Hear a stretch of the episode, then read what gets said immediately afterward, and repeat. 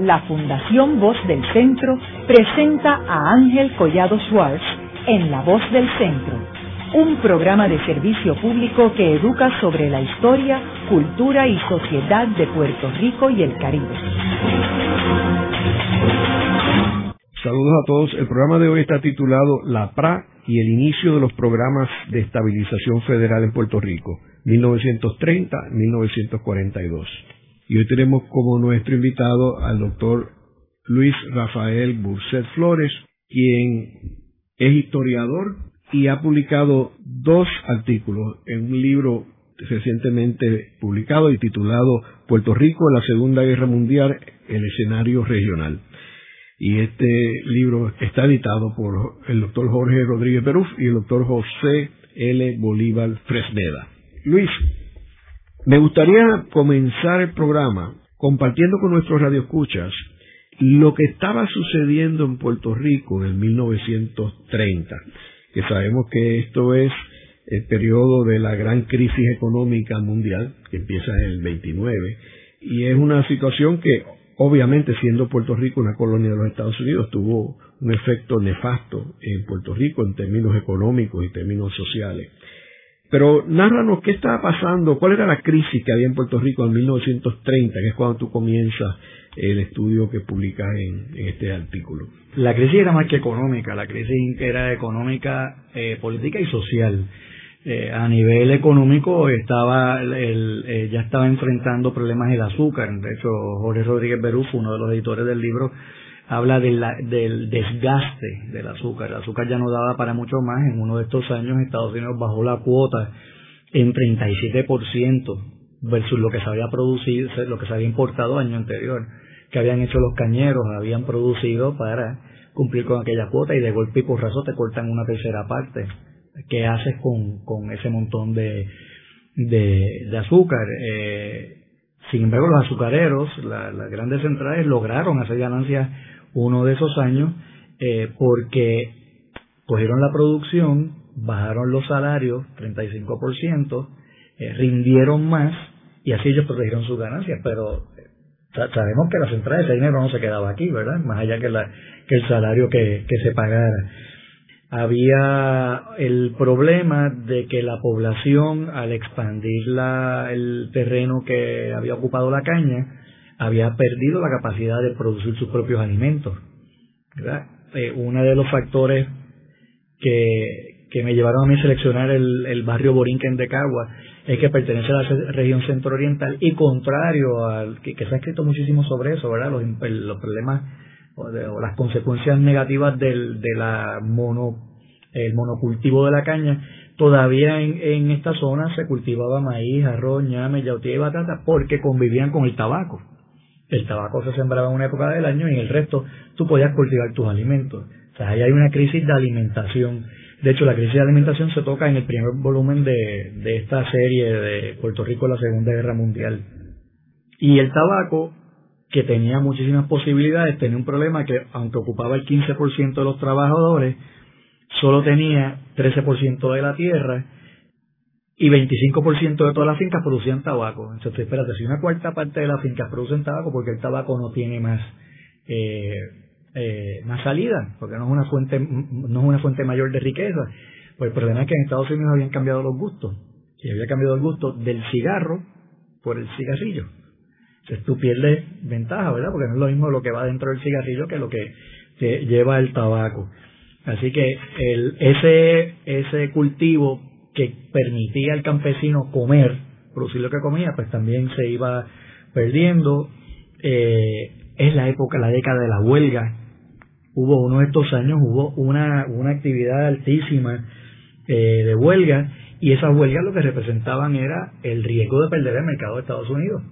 Cuando Puerto Rico no puede producir el azúcar suficiente, nosotros teníamos a Cuba bien cerquita, como decimos en la calle, velando huira, y tan pronto Puerto Rico no podía cumplir, ellos mandaban su azúcar, que se consideraba azúcar extranjera, no estaba, no estaba protegida como la de Puerto Rico, y la sociedad estaba polarizada. Eh, hay un detalle bien interesante que no se toca, que yo para trabajar en este, este proyecto tuve que leer, y lo hice con mucho gusto, el periódico El Mundo eh, en varios años de la década del 30. Y yo encontré varias cartas de municipios, no de individuos, como la carta del lector que podemos ser usted o yo escribiendo, de varios eh, municipios repudiando los atentados de los nacionalistas. En el momento la sociedad se separa y hay una de esas cartas que dice, eh, la, del municipio de Peñuelas dice, el partido se ha minado de elementos irresponsables y partidarios de la violencia y el crimen que con sus actos desacreditan la colectividad y sus postulados. No estoy pasando juicio de un lado u otro. Lo que estoy tratando de, lo que estoy poniendo el dedo es esa polarización eh, de, la, de la sociedad. Tenemos los problemas económicos, eh, más el problema de eh, políticos de es legítimo o no es legítimo el gobierno colonial.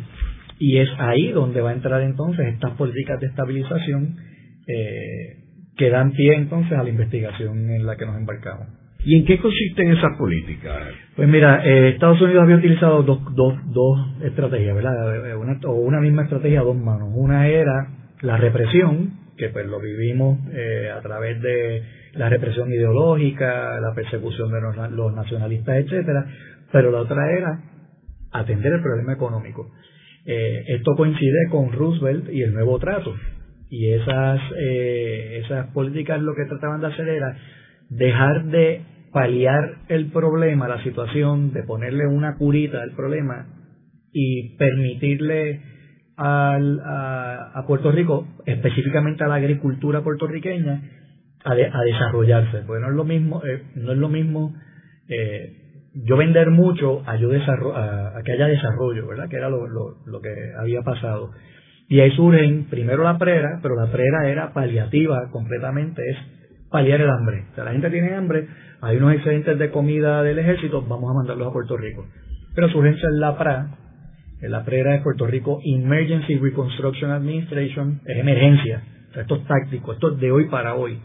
Y la otra era la PRA, que es la Puerto Rico Reconstruction Administration, que ya tenía unas metas más a largo plazo, eh, que cuando uno lee en el periódico todas las obras que impulsó y que financió la PRA, uno no entiende cómo nos encontramos en el 2015 en el mismo sitio donde estábamos en el 30.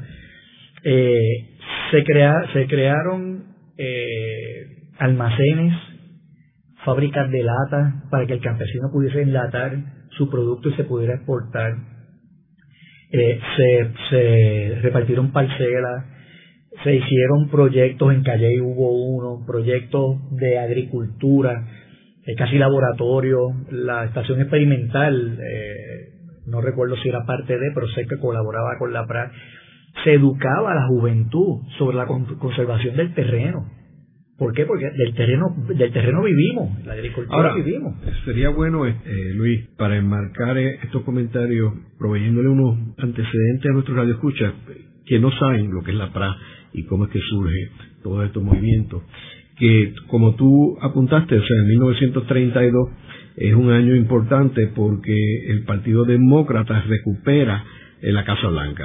Eh, Franklin D. Roosevelt es electo a su primer término como presidente de Estados Unidos. Los republicanos llevaban muchos años eh, controlando eh, la Casa Blanca y, y, habían sido parcialmente responsables de la crisis económica, particularmente Coolidge, Hoover. En el caso de Puerto Rico es interesante que ese es el primer año en el cual este Luis Muñoz Marín es electo por primera vez eh, al Senado eh, por el Partido Liberal. Eh, y también es curioso que ese es el único año en las únicas elecciones que Pedro Albizu Campos se presenta como candidato al Senado por el Partido Nacionalista. Que si bien él, él estaba claro que no iba a ganar, pero lo que quería era poder identificar su base de, personas que simpatizaban con el partido para luego reclutarlo. Es un año que en realidad cambia el futuro de Puerto Rico. También hay que ver que en ese año el Partido Liberal, que era donde el partido que pertenecía a Muñoz Marín en aquel momento, era un partido que propulsaba la independencia de Puerto Rico.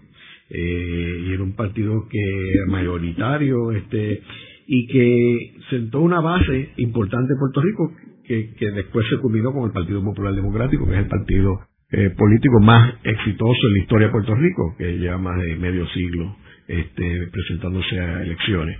Eh, ahora, eh, en ese momento Roosevelt lanza el nuevo trato. O sea que todos estos programas son parte de todo este proyecto de nuevo trato.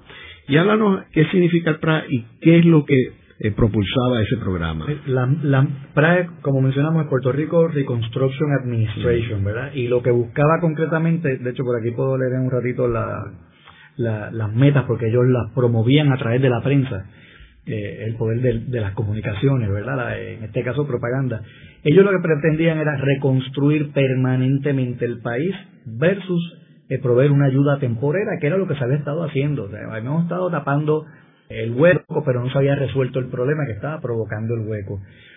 las funciones estaban descritas, y cito, proveer alivio, aumentar el empleo y rehabilitar la economía agrícola de la isla a través de proyectos de vivienda urbanos y rurales, préstamos agrícolas, cooperativas agrícolas y la construcción de plantas hidroeléctricas. había una infraestructura enorme detrás de la PRA, porque la PRA suena como una cosa, la PRA tenía una división de cooperativas, tenía una oficina de manejo de vivienda que planificaba y mantenía y vendía proyectos, eh, y tenía obviamente una, un brazo legal y un brazo de ingeniería que era el que supervisaba todas las construcciones. Ahora, la PRA no reportaba al gobernador de Puerto Rico. No, la PRA, de hecho, la PRA, Rodríguez Perú se refiere a ella como un gobierno paralelo porque tenían más empleados que el gobierno de Puerto Rico y el presupuesto era mayor que el del gobierno de Puerto Rico. Y era el que repartía el botín, o sea, el, gobierno no tenía esa cantidad de dinero para repartir. Exacto, tú tienes 53 mil empleados en la PRA, tú estás corriendo el país para efectos prácticos, ¿verdad? Eh, y de otra manera no hubieran podido eh, hacer las cosas que hicieron. Es irónico eh, que la mayoría de los historiadores que han escrito sobre la PRA entienden que la PRA no cumplió su, su cometido. ¿verdad? Que la PRA vino, hizo unos cuantos proyectos, le, le quitaron, la, desenchufaron en un momento dado. Había como una duplicidad también con la Works Projects Administration. Eh, Lee eh, simpatizaba más con la Works Project Administration, no estaba muy contento con la PRA, entendía que había exceso de personal y que, que había mucho desperdicio. Pero cuando uno hace, que fue el propósito de este ejercicio, ¿verdad? Uno hace el análisis del impacto de esas políticas de estabilización y podemos hablar un poquito por qué querían estabilizar, ¿verdad? ¿Por, qué surge la parada? No es, no es que el gobierno de, de, Roosevelt fuera las hermanitas de la caridad, ¿verdad? Es que había un problema y eran los alemanes. Y yo tengo aquí en el Caribe eh, una serie de colonias eh, que donde no hay estabilidad, ni económica, ni política, ni social. Eh, y, y la única manera en que yo voy a poder reforzar mi defensa ahí es estabilizando a esa gente. ¿verdad? Pero entonces ya no lo voy a hacer eh, con mandando ayudas, lo voy a hacer con las dos, las dos a dos manos, lo voy a hacer reprimiendo por un lado, pero por otro lado atendiendo el problema de base. Y en esa en esa organización era que estaba eh, Gruning, ¿verdad? Sí. Ernest Gruning. Correcto. Que fue una persona que tuvo sus diferencias grandes con Muñoz Marín y que luego es transferido para Washington y finalmente acaba siendo senador del estado de Alaska. Perfecto. Gobernador y después este senador. Él, fue el que montó el, tinglado este de 53 mil empleados, ¿verdad?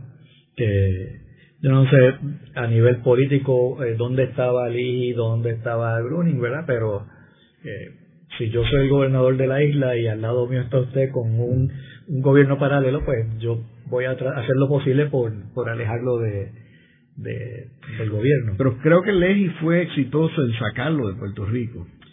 Eh, y, y, y, en realidad Leji tomó el control de todo esto, ¿correcto? Eh, bueno, sí, hasta que lo mandan entonces a, Europa. A Europa. Eh, hay uno, hay un, un detalle bien interesante de uno de, estos anuncios que la prasa acaba continuamente en la prensa que dice, ¿puede Puerto Rico llegar llegar a ser un día un país donde al lado de los vastos fondos dedicados a los productos agrícolas principales que exigen grandes extensiones de tierra para sostener el volumen de sus negocios, subsistan también las pequeñas granjas de familias agrícolas, etcétera, etcétera, etcétera, ¿verdad? Está, te está vendiendo un sueño, pero trabajaron, esos 53 mil empleados, esas divisiones trabajaron para que eso se hiciera posible. En Caguas hay un, un sector que se llama La Granja y fue una organización que se creó bajo esta administración para proveerle eh, casas a 400 familias. Y eso es en el pueblo. Cuando entramos al barrio Borinquen y hacemos el análisis de los censos, encontramos que independientemente de la opinión generalizada de los historiadores, hubo un impacto en la calidad de vida, o por lo menos en, en, la, en el aspecto material de la vida de estos campesinos. O sea, que, que la PRA con todos sus programas, que fueron muchos, definitivamente impactó la vida de esta gente, los sacó de, muchos eran labradores y jornaleros y terminan muchos autoempleados. Por eso yo titulo el, ensayo del, del,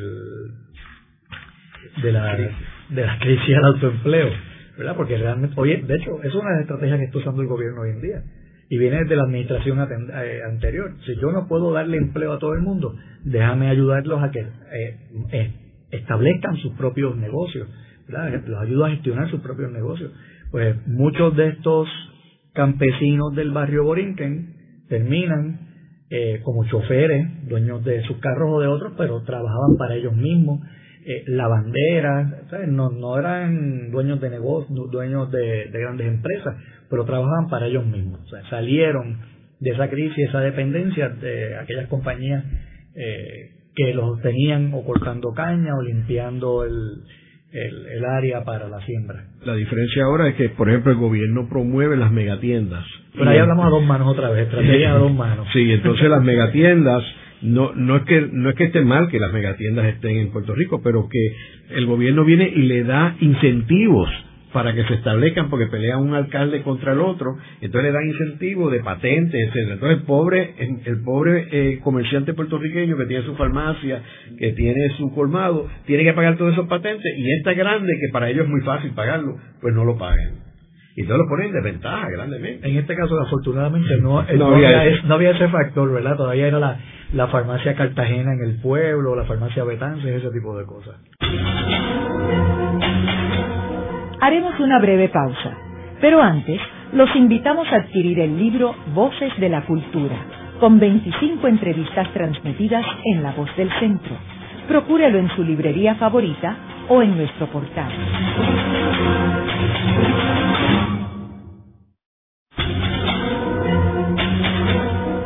Regresamos con Ángel Collado Schwartz en La Voz del Centro.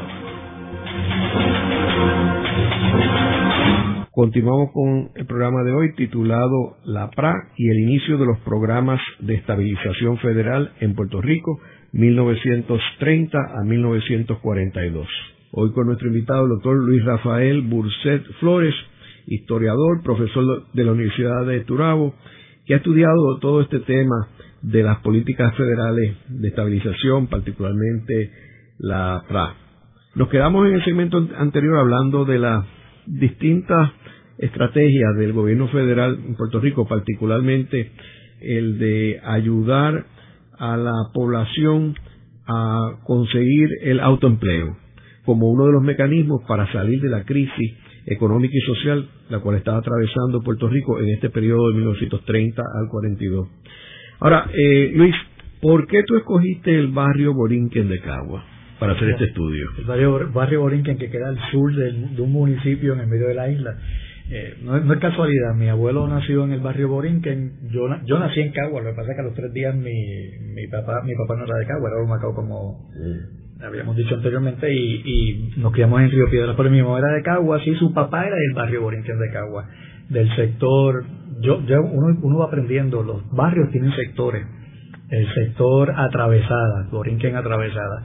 Mi abuelo en, entre el 1900 y el 1910 llegó al pueblo de Cagua en una yegua, yo lo encuentro en el censo del 1910 como empleado en una pulpería, una pulpería hoy en día es un colmado, ¿verdad? Una pulpería y en el 20 aparece como dueño de la pulpería.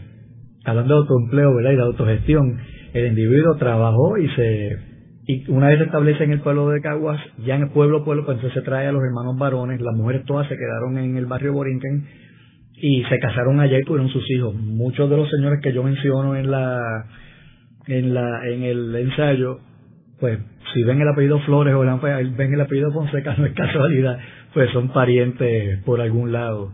Eh, yo llevo muchos yo soy genealogista y llevo muchos años eh, estudiando familia y siguiéndole la ruta a los Flores desde que llegan a, a Caguas 1780 más o menos, vienen desde Añasco. Una cosa maravillosa, como la gente sin carretera, ¿verdad? Sin autopistas, la gente cruzaba toda la isla. El conocimiento de las familias y sus condiciones y qué habían tenido y qué no habían tenido me ayudó a entender esta transición del 30 al 42 mucho más, más cercana, ¿verdad? De esta gente. De que, había un interés muy particular en, en entender cómo esas políticas impactaron. No escogí Guabate, no escogí Mabú, no escogí el barrio Borinquen por esa razón, porque hay gente que yo conozco y que he estado estudiando y que, gente que está en mí, de alguna manera, ¿verdad? ¿Y cómo empezaste esta investigación? O sea, ¿cómo entraste a poder evaluar la situación de este barrio? Los primeros datos que conseguiste. Bueno, yo primero la base, la, base de familia, el primer paso a nivel metodológico, eh, mirar la, los censos. Yo miré los censos del 10 solamente para tenerlo como base. Eh, y como era barrio Borinquen, que en los censos está dividido en dos, eh, pues los censos del Borinquen, eh, creo que es norte y sur como lo dividen, 10, 20, 30, 40 y hay un censo del 35, un censo agrícola de la PRA precisamente. pues yo podía ver eh, estadísticamente, trabajamos unas tablas que incluimos aquí en el, en el ensayo, pudimos crear unas tablas de cuántos jefes de familia, cuántas casas, la relación eh, en términos de propiedad, si era rentada, si era arrimado, si era dueño de la casa y ver los cambios a través de esas décadas. A pesar de que el análisis se centra en el 30 y el 40, llegamos al 42 porque en el 42 están las tarjetas de, la, de reclutamiento de la Segunda Guerra Mundial. Y yo pude ver a los varones del barrio Borinquen y encontrar algunos fuera del barrio Borinquen dos años después. Eh, algunos como choferes, otros con tiendas. Eh, pero ese fue el primer paso, coger todos los censos, 10, 20, 30, 35, 40, y, y hacer un análisis estadístico. Mucho Excel, mucha tabla Excel, promedio, mediana, eh, la, las ocupaciones reportadas, porque eso es lo que me va a permitir a mí, saber si esta gente había tenido algún progreso material o no. ¿verdad? Pues si son todos jornaleros o desempleados y 10 años después están en las mismas, pues mira, no hicieron ni cosquilla la, las políticas de estabilización. Pero si yo, lo, yo empiezo a ver que baja el número de labradores y jornaleros y sube las mujeres que cosen en las casas, ahí volvemos entonces a la autogestión, que fue, fue posible, ¿verdad? Si las, si las estoy enmarcando en las políticas de estabilización, fue posible gracias a ellas. Después de ese paso, entender cuáles eran las políticas, cómo impactaron. Una de las cosas que yo hice, yo fui al barrio Borinquen, he ido tres veces en mi vida, pero fui al barrio Borinquen con un primo hermano mío y conocí a familia, son familia mía, voy a decirle a mi mamá, pero son familia mía, y los entrevisté. Y ahí fue que me enteré, por ejemplo, eh, las casas de la PRA están en lo que ellos llaman las parcelas viejas. Y esas parcelas viejas, las casas, no venía nadie a construírtelas, mi amigo. La PRA te daba los materiales y ellos lo llaman auto, la autoayuda. Porque sí, yo te puse los materiales, pero tú la vas a construir. Y el mismo vecindario se, se tenía que unir para montar y construir aquellas casas. Lo que no cuesta no se aprecia, ¿verdad que no? Claro. Esa gente tenía que construir sus propias casas. O sea, que no solamente la PRA daba, creaba infraestructura, sino que ayudaba a que se valorara eso que se estaba creando.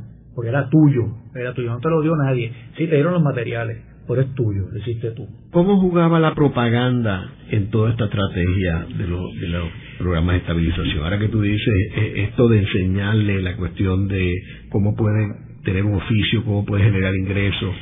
No tengo acceso, no he visto, no quiere decir que no exista, no, no he visto ninguna comunicación dirigida a los residentes, ¿verdad?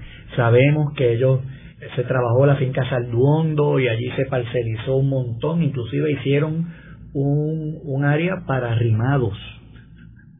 O sea, que en el plan se tomó en consideración que hay gente que no va a ser dueño de casa ni de parcela, que van a estar arrimados. Eh, y al igual que en otro, otras otras áreas, en St. Just, en Trujillo Alto, pero no, no he visto comunicación a esa gente como hubiéramos esperado, ¿verdad? Ya en la época del Estado Libre Asociado, la, la DIVETCO, ¿verdad? Que yo educo a la comunidad. Eso no lo he visto en este periodo. Lo que he visto son los grandes anuncios en el periódico, concretamente en el mundo, anunciando semana tras semana proyectos. Tenían, tenían un programa de relaciones públicas de primera. Proyecto tras, tras proyecto, los millones que se están invirtiendo, las parcelas que se entregaron. Y hay una nota que yo, yo la anoté, eh, la, la, la, la subrayé como de la boca del perro, porque dice uno de estos anuncios de la boca del administrador, eh, eh, Miles Fairbank, dice, Puerto Rico está recibiendo mayor atención de los miembros del Congreso que se han dado cuenta de la urgente necesidad de hacer algo para mejorar las, las condiciones económicas de esta isla, teniendo en cuenta, la, y esto es bien importante, la importancia de este país como punto estratégico en los planes de defensa militar. Muchos congresistas se han dado cuenta, cabal, que no puede continuarse para siempre el plan de subsidios para Puerto Rico. Espero que dentro de muy poco se haga un reajuste al sistema de cuotas azucareras que beneficie a Puerto Rico y se enmiende la ley de horas y salarios. Estamos hablando aquí de 1939. se reconoce estabilización, pero no puede seguir poniéndole curitas. Tienes que bregar. ¿Y luego cómo seguiste la investigación? Bueno, entonces eh, ver los diferentes programas, ver en fuentes que ya, en la historiografía que ya estuviese escrito, encontré el libro de Oscar Bonker precisamente, eh, ha escrito dos libros, escribió dos libros sobre historia de Caguas, donde hace un listado de todos los programas del nuevo trato que, que se implantaron en Caguas y aparte de, la eh, la granja, que es una organización que queda lo que ya hubiese sido fuera del, del, pueblo propiamente, hoy en día está en el mismo centro, porque ha habido un desparramiento urbano impresionante en el pueblo, eh, habla de, de un programa que, eh, que tenía uno de estos. Yo tengo aquí un listado de todos los programas que eran, porque no eran, no eran pocos, señores estaba el Agricultural Adjustment Act, el Civilian Conservation Corps, el Civil eh, Works Administration, Farm Security Administration, Federal Deposit Insurance. Había una serie de programas que estaban enfocados, ¿verdad? Algunos en, en, en alivio, otros en recuperación, otros en reforma. Eh, pero había uno de estos programas donde el gobierno le daba al municipio no la totalidad de los fondos, le daba la mitad a manera de donativo. Por ejemplo, usted quería mejorar las carreteras, ¿Cuánto cuesta? 10 millones. Yo te doy 5 y te presto los otros 5 millones. El municipio estaba obligado a devolver los 5. Y en, el, en Caguas hubo varios proyectos como, como ese. O sea, que, que más, más la, la el, Farm, creo que no sé si Farm Emergency Relief, eh, la fera en Caguas, eh, de las fotos de, de Jack Delano, que trabajaba para una de estas agencias en Estados Unidos, él viene a Puerto Rico como fotógrafo a documentar muchas de las fotografías de los campesinos de Jack Delano, sobre todo las que él toma de Caguas, son de la fera. O sea, que es, propaganda, pero es al revés, ¿verdad? No es, yo sé, yo sé que su pregunta era, ¿qué hacía el gobierno para promover esto entre el pueblo? Aquí era como yo estoy usando el impacto en el pueblo para beneficio, ¿verdad?, de masiva. Mira esta familia de, de campesinos eh, mejorando sus condiciones por lo del programa de la fera. Luis, y en términos de la relación, tú mencionaste ahorita los alcaldes, ¿cómo era la relación entre los políticos, desde el nivel más bajo, los alcaldes hasta los legisladores? En aquel tiempo el gobernador era nombrado por el presidente de Estados Unidos, eh, pero el resto de las personas, ¿cómo era la dinámica entre ellos y todo este andamiaje que se creaba para ayudar a, a las distintas áreas de Puerto Rico? Sabe que eh, me atrevo a decir que los grandes ausentes en estos programas eran precisamente los administradores municipales o de cualquier nivel locales. Cuando usted lee todas las noticias de todas las cosas que estaban haciendo la Prada específicamente, la enlatadora, eh, calle, en ningún momento sale como saldría hoy en día el alcalde retratado con el representante federal, para nada. Recuerde que había un, el equivalente de un gobierno paralelo estas cosas las manejaba el, el gobierno federal y ni siquiera el gobierno federal, la PRA, que tenía su fondo y lo manejaba. No hay comentarios, no hay citas, no hay entrevistas a, por lo menos, la, unas cuantas noticias que yo, yo leí en el mundo, eh, que involucraran a administradores locales. Tenemos que recordar que la PRA fue uno de los proyectos de la administración de Franklin D. Roosevelt y que fue establecido eh, por una orden ejecutiva bajo el Departamento del Interior en el 1935. Esa agencia en realidad desapareció 20 años después, en 1955, pero como hemos hablado aquí, después de la Segunda Guerra Mundial, o sea, después de 45, el presupuesto fue bastante insignificante. Sí, tuvo mucho que ver ahí. Correcto. Y entonces me estaba comentando también, eh, eh, Luis, de algunas estadísticas que podamos ver qué resultado eh, o cuáles fueron los resultados de todo este programa en este barrio. Mira, a, grandes rasgos, y podemos entrar en un ratito en los detalles, a grandes rasgos, los cambios más evidentes, ¿verdad? Porque recuerden que entramos en este análisis buscando qué impacto tienen estas políticas en la, la, calidad de, lo, de vida de, de los residentes. El, el impacto más evidente es el aumento en la posesión de hogares. Que en 1940 80% de todos los residentes del barrio Borinquen son dueños de sus propias casas. Recordemos que se repartieron parcelas, ¿verdad? Y la parcela viene con la titularidad del, de la casa. Eh, y el segundo eh, elemento que más llama la atención es la cantidad de personas que aparecen como autoempleadas, que ya no son jornaleros ni, ni labradores. Cambia un poco el, los cultivos, en el 1920 era tabaco con algo de caña, en el 30 era más tabaco y a pesar de que en Borinquen no había mucho eh, mucha caña, sí muchos emplea, muchos residentes estaban dedicados a caña, porque recordemos que allí estaban Santa Juana y Defensa, ¿verdad? Y para mi sorpresa, en el caso de tabaco, que no había procesadoras de tabaco en el barrio, sí las había en el pueblo y había guaguas que al amanecer recogían a los, a los que eran empleados y se los llevaban, trabajaban y los devolvían. Y en el 40 entonces va a aumentar en los frutos menores. En los frutos menores está todo lo que es eh, de comestible, ¿verdad? En términos de las estadísticas, los empleos, por ejemplo, vemos una variedad enorme de oficios, tipos de oficios, muchos relacionados obviamente con la agricultura y encontramos cargadores, zanjeros, braceros, carreteros, pesebreros, que son, son oficios que hoy en día nadie sabe lo que son, ¿verdad? Pesebrero no es el que monta el pesebre el día de Navidad, era el que bregaba con los animales en el pesebre. Ese, cocedoras de, de, tabaco, por ejemplo, cuando había una sola en el 1930, aparecen 24 en el 40. Ya, tú te, das cuenta de la importancia que cobra ese, ese oficio. Eh, de momento encontramos comerciantes. No, hay no están las megatiendas, pero ah, de siete comerciantes que había registrado en el censo del 30, encontramos 25. Crece cuatro veces la importancia de ese oficio dentro del, dentro del barrio. Eh, carpinteros, eh, no encontramos muchos empleados de la PRA, solamente encontramos tres empleados de la personas reportándose como empleados de la PRA, ya fueran choferes o fueran carpinteros. Y choferes, a propósito de choferes, pues de tres de momento aparecen diez y esos choferes eran autoempleados. El carro podía ser de ellos o no, pero ellos eran autoempleados.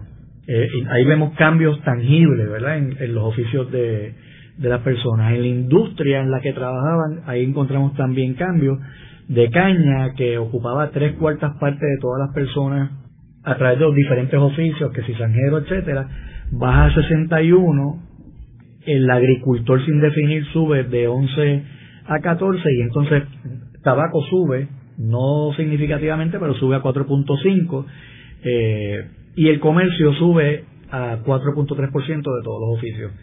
O sea que vemos, pierde agarre la caña y entonces empieza a diversificarse, ¿verdad? Una manera de, de ponerlo. ¿Y cuáles eran los cultivos principales de la, de la finca? Que está directamente relacionado a esto. Estos son fincas privadas. Eh, la caña de 12% baja a 3%. La caña empieza como a desaparecer de Borinquen. El tabaco de 88 se queda en 86, pero suben los frutos menores, que, registran un 6%, eh, y otros, eh, otros variados que, cubren por cientos bastante pequeños. Los, los, sectores de empleo, si fuéramos a, hacer más sencillo el análisis, ¿verdad? Ese montón de oficios, eh, agricultores y, eh, y, administradores de fincas, en Puerto Rico, para el 1940, había 9% de todos los, los empleos estaban relacionados a administración de fincas. En Borinquen era 15%. Ya que esta gente ya está administrando fincas. Eh, obreros y capataces en Puerto Rico era 35%, en Borinquen era 64%. O sea, Borinquen tiene una composición en términos de los sectores de empleo muy diferente a lo que era Puerto Rico. Quizás porque está protegido, ¿verdad? Porque no está comido eh, por la caña. Y así por el estilo. En el, en el caso de esta comparación estamos usando el libro de José Vázquez Calzada de la población de Puerto Rico y su trayectoria histórica. Un libro del 88 que tiene todo este análisis eh, estadístico. Dueños de finca se mantienen, para que vean la importancia del autoempleo, no es que se hacen dueños de finca, los dueños de finca se quedaron en 10-11%, eh, pero entonces los empleados de otros, que los que se registraban como empleados, baja de 81 a 67, empleados sin paga, que usualmente son de miembros de la misma familia, ¿verdad? Sube a 4.6, los, los autoempleados de 6 a 8, desempleados de 0 a 2.1 estamos viendo allí todo desempleo ahí, eh, y no trabaja, estos son los que están fuera de la fuerza laboral, que en Puerto Rico es, hoy en día es el 60%, pues en Borinquen era el 5%. Y esos son los cambios que uno puede poner la mano y decir, pues mira, sí, aquí ha habido un cambio, aquí estas políticas de estabilización eh, lograron mover la aguja. Hubo otros factores aparte de las políticas de estabilización, posiblemente, ¿verdad? Pero ah, si, si, hacemos separamos, aislamos a, a Borinquen y lo miramos en el contexto de estas políticas, sí, la conclusión es que, es que la PRA sí eh, impactó la, la calidad de, de estos campesinos. Luego de una breve pausa, regresamos con Ángel Collado Schwartz en La Voz del Centro.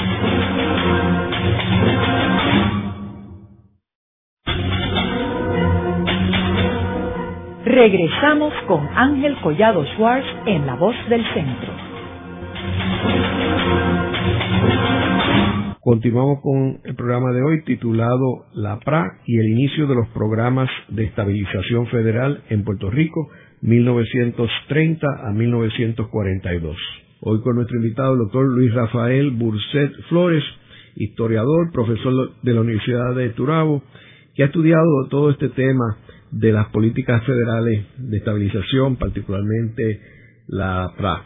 Eh, Luis, estábamos hablando, ¿verdad?, que tú, haces este, esta investigación en este barrio Borinquen de Cagua, por las razones que mencionaste, eh, escogiste este barrio. ¿Cómo tú puedes coger esto que está sucediendo en el barrio Borinquen y llevarlo a otros lugares de Puerto Rico? O sea, tú puedes asumir que este resultado extraordinario que hubo en este barrio fue igual en otras áreas de Puerto Rico?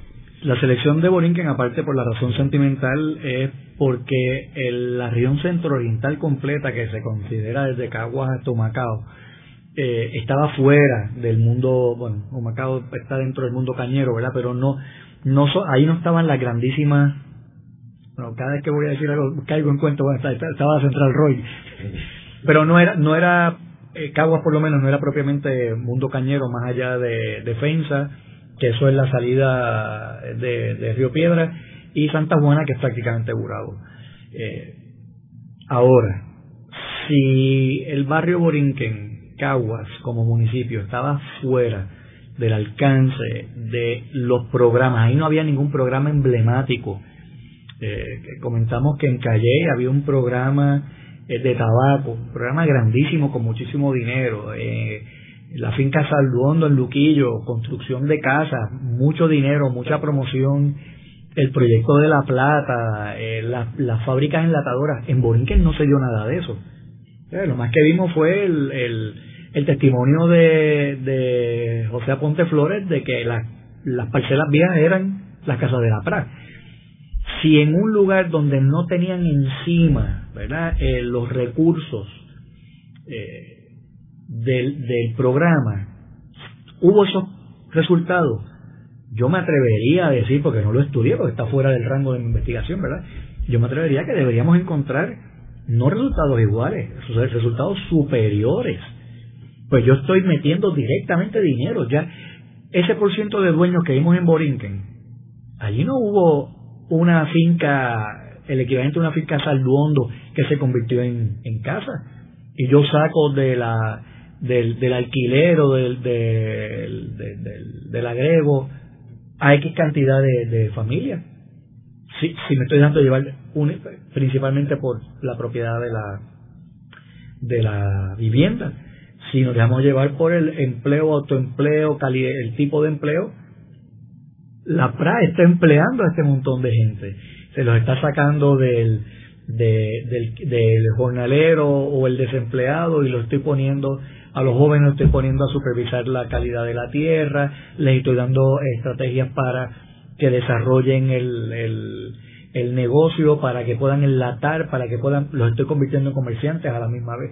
Yo me atrevería a decir que sí, que, que, que en los lugares donde hubo elementos emblemáticos, programas emblemáticos, deberíamos ver resultados no iguales, superiores. Ahora eso yo se lo dejo al que quiera estudiar el impacto de la finca Salduondo, el impacto del proyecto de La Plata y el impacto del proyecto de Calley.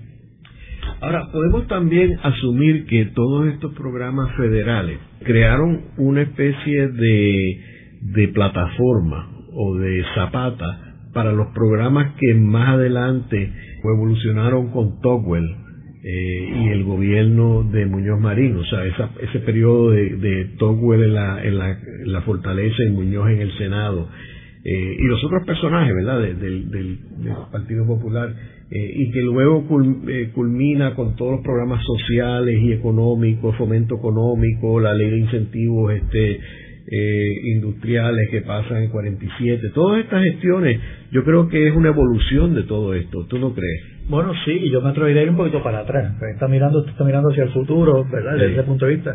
El plan Chardon se presentó en el 33-34. Correcto. Y muchos de los elementos del plan Chardon estaban incluidos en los programas de la PRA.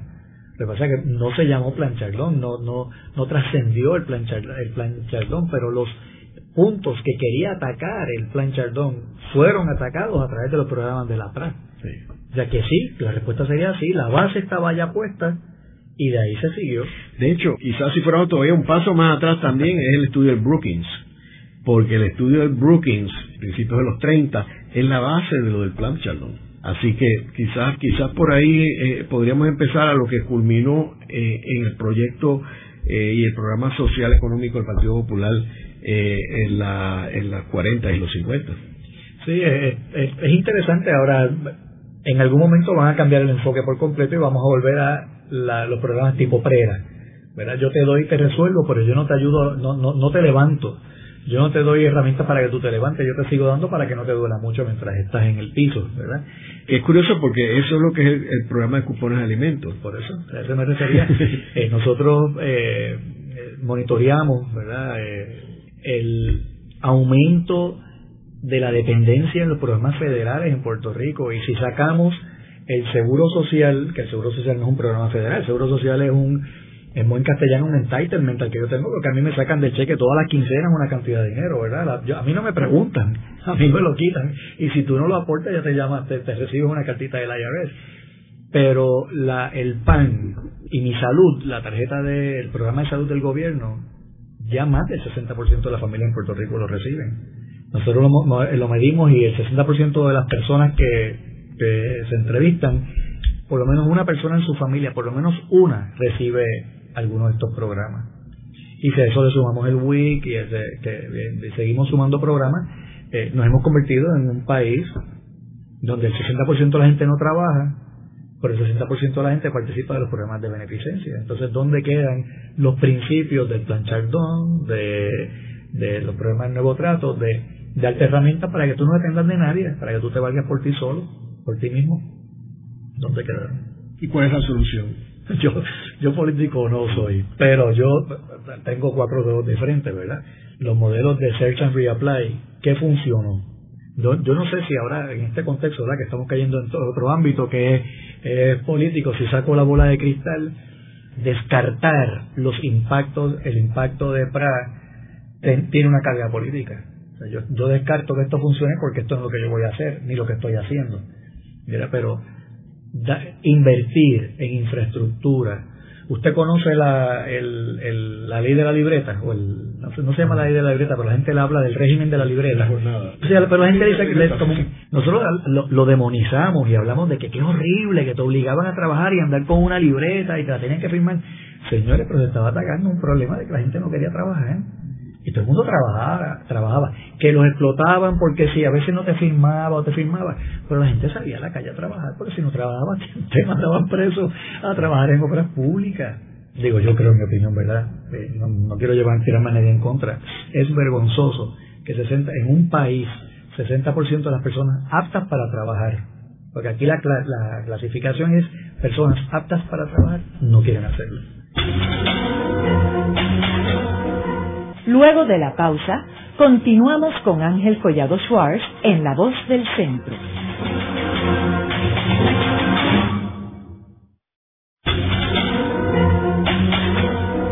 Continuamos con la parte final de La Voz del Centro con Ángel Collado Schwartz. Pueden enviarnos sus comentarios a través de nuestro portal www.vozdelcentro.org. Continuamos con el programa de hoy titulado La PRA y el inicio de los programas de estabilización federal en Puerto Rico 1930 a 1942. Hoy con nuestro invitado el doctor Luis Rafael Burset Flores, historiador, profesor de la Universidad de Turabo, que ha estudiado todo este tema de las políticas federales de estabilización, particularmente la PRA. Quisiera enmarcar un comentario que hicimos en el segmento anterior, y es sobre la, creación de la PRA y lo que había antes, que era la PRERA. La PRERA era el programa que daba comida, alimentos a las personas pobres y necesitadas en Puerto Rico. Eso interesante que después en, en épocas modernas es lo que se conoce como eh, programa de cupones de alimentos. Sin embargo, el, PRA era un concepto totalmente distinto, porque aquí no se le daba nada a las personas más allá que eh, asesorarlos y llevarlos a una de una situación de crisis, como tú planteas en el título, a una de autoempleo es lo que en la antigüedad se hablaba que no era cuestión de darle peces a la gente, pescados para que comiera, sino enseñarlos a pescar. Este, y de esa forma la persona se tenía la forma de poder continuar teniendo sus alimentos. Vemos que eh, esta práctica tiene unos antecedentes, que esto viene desde los 30, cuando el Brookings Institute hizo su primer estudio sobre Puerto Rico y la situación económica y social, y de ahí sale el Plan Chaldón, y ahora vemos este programa federal de PRA que tiene que ver con los programas del nuevo trato del presidente Roosevelt y después lo que evoluciona al gobierno de Togwell con el Partido Popular en la legislatura y todos los programas sociales, la ley de incentivos contributivos y la creación del Banco de Fomento este, y todas las demás instituciones. Así que este estudio que hizo nuestro invitado en el barrio Borinquen de Cagua, como él muy bien señaló, es un área que era bastante eh, agrícola y que su impacto fue limitado, o sea, el impacto de la PRA fue mucho mayor en áreas fuera del barrio Borinque, o sea, quizás el barrio Borinque es la parte quizás más primitiva dentro de las áreas donde se eh, llevó a cabo programas de, de la PRA. Me ibas a comentar algo de otros ejemplos de estos programas del PRA. Sí, porque hablamos de la PRA y le damos mucho peso, pero si no entendemos cuáles fueron algunos de sus programas, pues no, no, no, no podemos eh, calibrar verdaderamente lo, el, impacto que le estamos reconociendo, tanto en, en Borinquen como en el resto de la isla. En el 1938 nada más eh, la PRA abrió un centro de enlatado en San Sebastián. El propósito era no solamente te voy a facilitar para que cultives, sino que te estoy dando las herramientas para que puedas mercadear y, y eh, exportar tu producto. Se construyeron escuelas públicas se enlataron productos también en Río Piedra, no solamente en San Sebastián, jugos de papaya y de China. Eh, se entregaron casas, eh, que se construyeron 2.051 casas, 2.051 eh, casas eh, que, de un total de 2.400 en diferentes áreas rurales de la isla, volviendo al foco, ¿verdad? Total isla versus solamente Borinquen. Se repartieron 799 parcelas de un programa que se llamaba Cafetero, Tabaquero y Frutero. Se entregaron 3.320 granjas. Se eh, creó la urbanización La Granja. Se hizo el proyecto, que es uno de los emblemáticos de la finca Salduondo en, en Luquillo. Se creó la barriada Roosevelt en el área metropolitana con la construcción de 250 casas tenía una escuela, un centro comunal, una unidad de salud pública, una biblioteca, o sea, era un pueblito en el área metropolitana. Se construyó eh, el edificio de la Escuela de Ingeniería de la Escuela de Agricultura de Mayagüez. O sea, no solamente estoy creando infraestructura, estoy facilitando la educación para que se, se le saque el máximo, se optimicen eh, los recursos que le estamos poniendo en las manos. Eh, se mejoró la escuela de medicina tropical también para atender los problemas de salud más apremiantes. Eh, se sembró plátano, que hay una carta de, en el Nuevo, Mundo de Cayetano Coli Cuchi donde habla de la de la siembra de plátano como la pérdida del agricultor. la gran, la gran pérdida. Dice, el agricultor que siempre plátanos no recuperará el, dinero representado por la inversión. Yo presumo que sería cañero.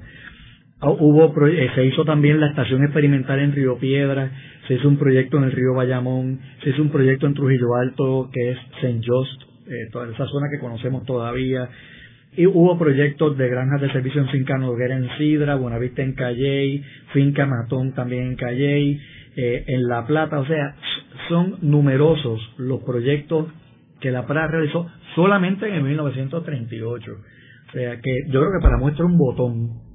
Y es verdad que fue, fue, según bajó el presupuesto, bajarían inevitablemente, eh, o bajaría inevitablemente la capacidad de, financiar proyectos como este pero en, de la, desde la creación hasta eh, finales de la década del 30, tú tienes ahí un, un, impacto significativo en, la, capacidad de un pueblo de producir y de sustentarse. Tenemos también que recordar que en este periodo, como hablamos al principio del programa, este periodo de 1930 42 es la preparación de Estados Unidos para su eventual envolvimiento en la Segunda Guerra Mundial. Y de ahí que viene, o sea, por ejemplo, eh, en diciembre del 1941, Pearl Harbor, o sea, que la guerra para Estados Unidos comienza en realidad a principios de 1942. Y vemos que eh, poco antes, en el 39, 40, es que el almirante Leahy está en Puerto Rico y parte de su misión era fortalecer a Puerto Rico. Ahí viene todo el proyecto de la base de Rupert Roads en Ceiba, el mismo de, Aguadilla, la base aérea. O sea, Puerto Rico empieza a fortalecerse para jugar un papel importante como el que jugó particularmente con los submarinos alemanes en esta zona. Eh, y este programa del PRA eh, lo que está haciendo es preparando a Puerto Rico para primero tratar de salir de su crisis económica y tener una población que estuviera alimentada, saludable y que supiera mantenerse por sí mismo y no estar dependiendo como estaba dependiendo anteriormente con los alimentos que enviaban a través del programa de PRERA. En el programa de hoy hemos discutido este programa de PRA y el inicio de los programas de estabilización en Puerto Rico y vemos cómo estos programas fueron fundamentales para Puerto Rico, particularmente para poder eh, sobrevivir la Segunda Guerra Mundial. Y vemos también que es interesante cómo este programa puede ser eh, de alguna forma un modelo para la situación actual de Puerto Rico, eh, en el cual es obvio que la solución no es tener más subsidios del gobierno federal, sino poder Puerto Rico ser autosuficiente en términos de su economía y de sus programas sociales. Eh, muchas gracias, Luis. No, gracias, agradecido y honrado. Esta ha sido una producción como servicio público de la Fundación Voz del Centro. Los invitamos a sintonizarnos la próxima semana a la misma hora. Y recuerden que pueden adquirir el libro Voces de la Cultura en su librería favorita o en nuestro portal